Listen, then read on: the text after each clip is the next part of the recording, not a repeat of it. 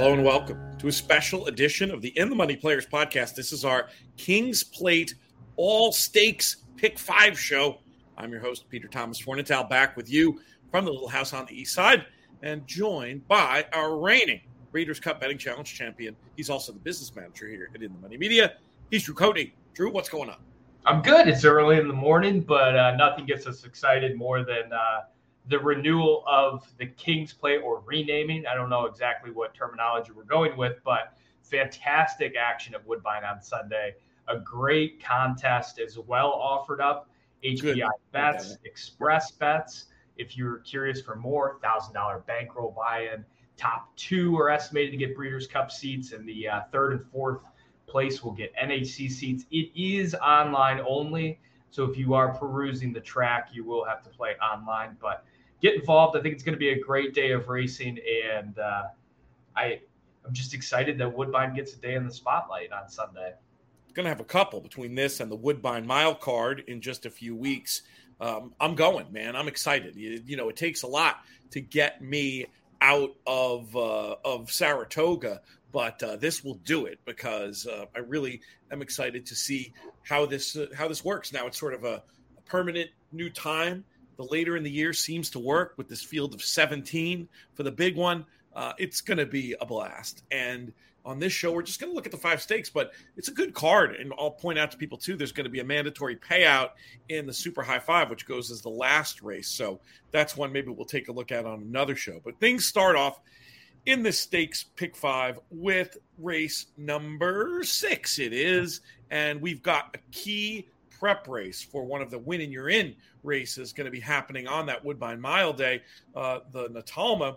This is the catch a glimpse. We've got a field of 11. Who do you like? Yeah, I think this is a tough one to handicap because there's a lot of the girls in here that are cross entered in the boys race, which is the Soaring Free. I think the Soaring Free is more open and they're going to play a little bit of a game of who's going, who's staying. So we're going to have to holler at some of our Woodbine friends to see if the connections know anything or will lay their cards a little bit. But I, as it is right now, I'm just going to list out horses for both of those. They may be in two spots at one time. So, disclaimer. But the number nine, A Rosa, is tested on the turf already and is plenty speedy. And I think could get just a clear sailing trip and a step forward again. With so many of these having all weather experience and not turf yet, I really like the number nine at Rosa to continue to step forward. The the value play for me here is also the number 10 of Rosa at 10 to 1. Made a really nice move against the pace flow in a all-weather race. And today there's there is a lot of speed. So if a Rosa can't keep up the number nine, the number 10 should be able to swoop up there. And then I'm also going to use, I think this one is a good, good horse. The number five, ready to jam at six to one. Uh, should get a pretty good ground saving trip with all that speed going. Um, last out got the job done when making a late move.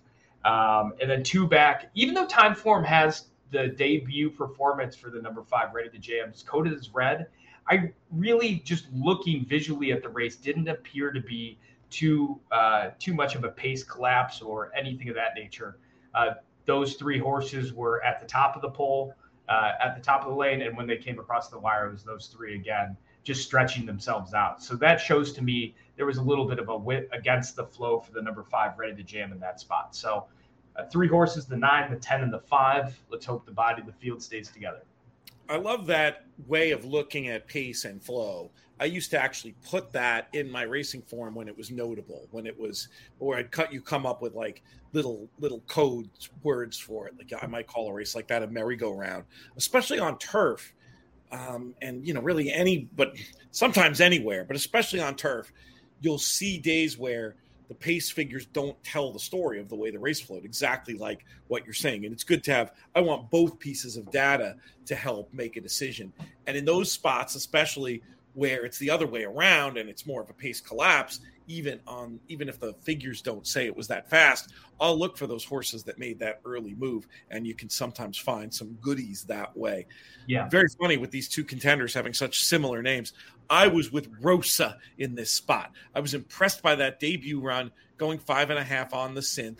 On pedigree i think the six and a half on turf is going to be within her grasp but just like the fact she was bet a little bit there going off at uh, going off at, at five to one in that valuable two year old maiden race. And I think there's plenty of speed in here and that, that she's going to be able to uh, come running and the added ground will be her friend. I'm going with one of your three, the 10 Rosa. You had it nine, ten, and 5 to kick off the All Stakes Pick 5, which continues with the Grade 3 Bold Venture, a race uh, going six and a half on the synthetic that I was uh, more drawn to the favorites. And I, one question in here is what are the tactics going to be between the Marty Drexler runners? And after looking at it enough, I came up with the idea that maybe Super Watson will just be able to trip out in this spot and get the job done. Has a couple of these on form previously, you know, winning type of a horse uh, with eight wins in the 29 career starts, has not succeeded at the stakes level, but I thought might get the right kind of trip, especially if they use little team tactics. And old Chestnut, who's also quite logical, is ridden a little bit more aggressively. We'll see how it plays out here in race number seven. How did you have it, my friend? Yeah, I did like the number nine old chestnut. Um, I, I, think this one has run some superior figures to the stablemate Super Watson over the all weather, and those two uh, two uh, coming back April and May of 2023 really proved uh, quite well. Uh, even though couldn't quite get the job done in one of them, but I just think overall figures wise, and the pace race shapes up really well. Super Watson's going to have to work out a perfect trip from there. It is notable though that Super Watson sticks or Kimura sticks with Super Watson here, so maybe there's a little signal in that with Drexler saying take take Kimura take Super Watson. You know how to ride this horse better. You you're going to get us into the winner's circle. I will say number five, Patches O'Houlihan is my backup. What a fun horse to come figure out. Facing older for the first time in stakes company, worked his uh, worked his way through the N2Ls, the N3Ls fairly easily, and then faced off in a couple of st- listed stakes races for three year olds. I think could be loose on the lead here, um, and we'll really see the test if Patches O'Houlihan can take it. Three to one feels like a really square price for what is going to be a horse on the lead. So I'm I'm skinny here with just the nine and the five to try and get through this race. Let's move on to race number eight in the Soaring Free. This was the one we talked about before. The boys' version. We have some uh, cross entered horses uh, doing the six and a half on the turf for the two year olds. We'll keep it with you.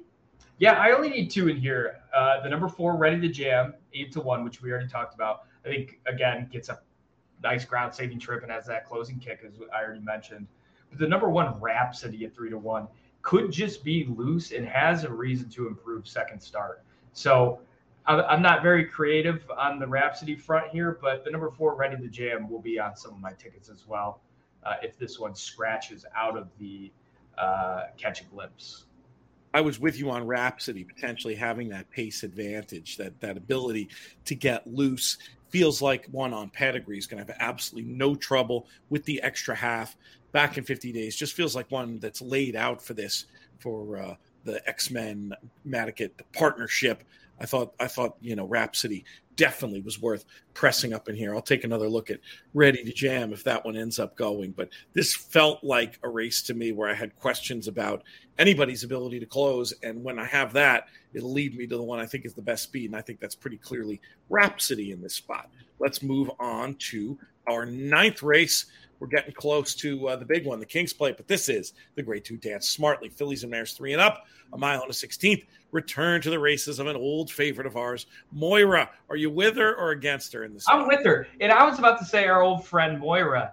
She ain't old. She's only four years old, so it does feel like a, a an old timey name for us on this podcast. But has tactical speed and best overall numbers. The back class really does help for uh, this one, and last out tangled with Fev Rover, and we saw what Fev Rover did over at Colonial Downs last weekend. Um, she pressed the pace and tired while Fev Rover swooped up and took over things. So today, I think she should get a very nice go of it and revert to that old form we saw in 2022. The only real blemish is to be ashamed of is losing to Super Hoity Toity or Super Hoity uh, over the all weather in the uh, Belmahon Stakes. But Super uh, Hoity, or whatever the heck that horse's name is, got away with very, very soft fractions. Super Hoity Toity is the horse's name, the number one on the rail. That horse got away with super soft fractions. Moira was trying to close into off of the long break, couldn't get the job done. I'm excusing that. I think Moira gets back to form and should be good. The other horse I'll use is a bit of a wild card that uh, Salima, I believe the number seven in here at three to one, pressing the pace um, of the outside horse, Miss Darcy's, and we'll get the first jump. So kind of right off the hip of Miss Darcy's and get that jump. You weren't a, you weren't a Game of Thrones uh, fan, Drew? No, sort Miss, of. Miss Dracarys. Miss Dracarys. It's a Game of Thrones name. no idea. Um, and so Chad Brown, Kimura, the connections fit. Distance, this horse is three for three. So I think I it's going to be interesting to see where the tote board goes between Moira and some of the more known connections coming in to Woodbine, like uh, Salima. Yeah, Salima's interesting for sure as a potential best speed, but I ultimately think it's going to be Moira today. I'm very excited to get to see her in person again. I liked the last run a lot, and um, you know, move made making a move into the fast part of that race. Fev Rover obviously backed up that form significantly in the Beverly D. Third off the bench, I, I think it's going to be Moira's day in the sun once again. Uh, last year's Queen's Plate winner competing on the King's Plate card. That's just also very cool to see. I don't mind that idea of backing up with Salima at all. You know, needs no introduction and looks like the best speed. We'll wrap it up with the King's Plate field of 17 with the two AEs. Very, very cool stuff. Kalik, Kalik, I can't decide how we're supposed to say it. I forget. Named after the Bahamian beer and a horse that – was just, I think, extended uh, a little bit too far the last day in the in the Belmont Derby in terms of class and distance against those killers uh, from that day, uh, Farbridge and the Foxes. But I think here against uh, Ontario Breds, this horse just looks like to me he's going to uh, get back to winning ways. I don't really want as a heavy heavy favorite, but three to one I feel like is reasonable on this runner. I know you have a big long shot. You teased that, but haven't told us who it is yet. It's time to put the cards on the table, Drew. Yeah, yeah. So, so this is going to be a bit of a dissertation here, as I feel like finding value at Woodbine requires a lot of replay work. Ground loss really matters on the all weather, and I think this is going to be the most testing trip with the pace, with the big field, and who can figure out how to close as they come down the lane late. So I'm going with the number 13 Cool Kiss at 30 to 1. Number 12. Uh, oh, sorry. I have. Th- I was doing this before the numbers came out. Thank you. The number 12 Cool Kiss. Um, really needs a pace to run into. And looking at the running lines, it's fairly like ho hum, like what am I on about with this? But in the plate trial, launched a massive big bid going very wide to battle home second for some of the runners who saved all of the ground. And I thought that was a really great effort stretching out for this spot. So that kind of gives me a little bit of confidence. There might be some talent here, losing as much ground as this one did. Um, then the Queenston was off very slow in the seven furlong event, and yet again had another ground loss trip with a massive wide bid and the huge gallop out. That shorter distance, right? Sprinters and this type of like plotting type of horse, British royalty comes to mind. We'll be in touch with the field more. I don't expect that. Um, and then the Coronation Futurity last start as a two year old, we have to go back a few more, was a horrendous race and still ran on well. Reared out of the gate. I haven't seen him rear that bad in a while, where the jockey almost got lost and then rushed up to be checked before entering the far turn. After all that, was able to close into the neutral fractions. So maybe today is the day that this horse puts it all together. I think 30 to 1 is an easy price to go grab, I think you probably could see 40 or 50 to 1 on the number 12 Cool Kiss. Needs to run a career best, but Emma-Jayne gets aboard, and I feel like she has a good head on her shoulders, a good good internal clock to work things out. So I can, I can, see it if I squint. I mean, the the pedigree makes me a little bit nervous, but the horses run okay going a mile and an eighth, so maybe maybe that's. Uh, sometimes it doesn't matter. You know, sometimes they do things that uh, the pedigree is a little bit uh, iffy about. Yeah, two things need to go right. This horse needs to run a career best by a long shot, and the pace needs to get so ugly up front that things start to fall apart with with Kalik, Kalik uh, getting getting uh, hammer and tongs up front with some others. I will use Kalik as everything you've said. I think this horse's back class is fantastic, but also the number eight Wickenheiser uh, at 12 to 1 continues to get better in every start. Last out made a really early move after being well far back and wound up passing horses um, and then flattening out. But today's pace and the added distance, I think, could suit pretty nicely as a one run type in the number eight Wickenheiser, which I think is going to be the wise guy's horse uh, for a lot of folks. I could imagine this horse getting bet down to eight to one ish, which may put me off. But the number 12 Cool Kiss is my uh, big play of the day. Uh, I love it. King's play. No, it's a compelling case for a long shot for sure. Yeah, I'm, I'm with the favorite there. I definitely see Wickenheiser as one you might want to use in your exotics as well. But I'm just concerned, like the come home time wasn't wasn't strong enough to make me want to pick Wickenheiser over uh, Kalik in the plate. Great stuff, Drew. Always good talking to you about this stuff. Uh, if we get a chance, who knows? Maybe we'll do uh, some plus in the money plus content on that super high five or something else, or looking elsewhere on the card because it's a good card. I'll be up there. I'll be uh, on TV. So the more I look at it in advance, the better off it is for me. Looking forward to this big day with our friends up at Woodbine, and looking forward to talking to you again soon.